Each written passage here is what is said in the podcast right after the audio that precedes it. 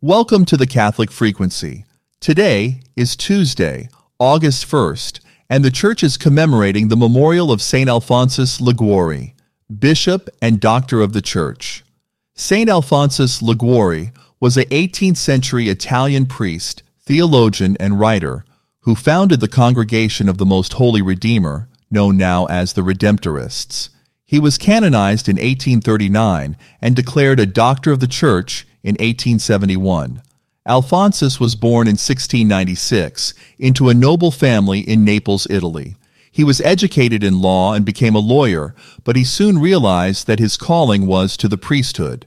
He was ordained in 1726 and began a career as a preacher and confessor.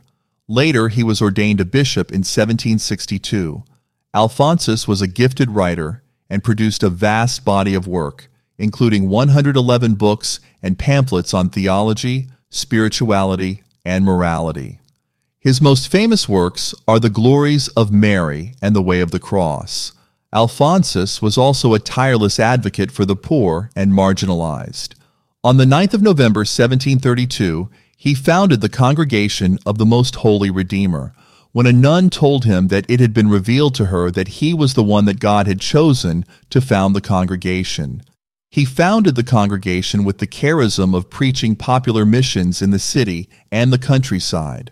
Its goal was to teach and preach in the slums of cities and other poor places. Alphonsus died in 1787 at the age of 91. He is considered one of the most important figures in the Catholic Church in the 18th century, and his writings continue to be read and studied by people of all faiths.